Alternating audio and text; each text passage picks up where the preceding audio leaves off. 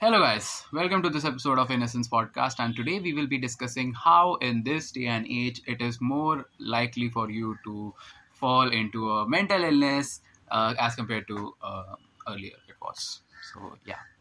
Uh, basically, in this episode, what I want to talk about is with the influx of technology, how the world has changed rapidly, and how our probably our psyches and our mentalities have not been able to cope up with them so that is the scene okay?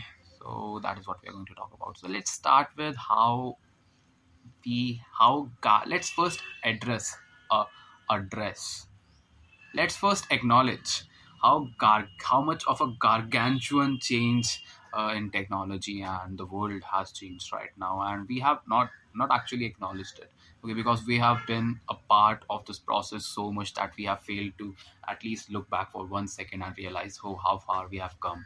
So just imagine earlier if you even a few years ago from now the main modes of communication with people what were they then and what are they now? Earlier communication wasn't so much uh, effective as it is now. Like video calling is so much mainstream now and and with the chatting apps and chatting engines it is so much it has so much revolution revolution revolutionized communication and social media has revolutionized socializing with people.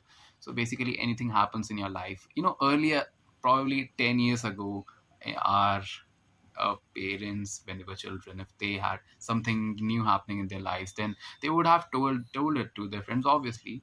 You know, so but their process would have been they would have had a phone call or something like that or they would have probably sent an email or a letter. No that would have been too much too much old but now the scenario is that if anything happens in your life you can just post it on social media and every one of your even the faintest acquaintance will get will get that information shoved onto their faces. So okay that was that was quite but that is uh, how much revolution revolutionized social media and communication and socializing has become. So because of this our psyches i don't think have got the time. Our brains our bodies haven't really got the time to it's completely my opinion that uh, our bodies haven't got the time to cope up with this stuff. So probably that is causing a lot of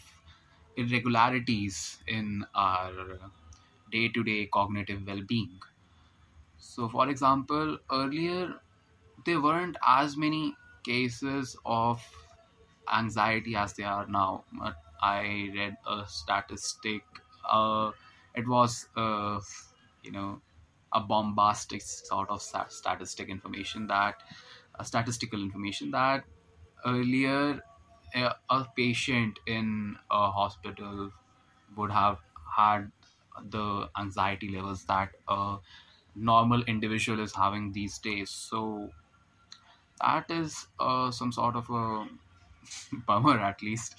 So that is how technology has changed. And therefore i just want to say that therefore all those people who are constantly you know all the boomer mentality people who are just always like in our times we didn't have so much we didn't require so much awareness for mental wellness. And that might be actually true because nowadays the uh, advertisement of mental mental wellness and the amount of uh, awareness that needs to be spread regarding mental wellness and the concern regarding mental wellness should be more compared to uh, how it was a decade ago.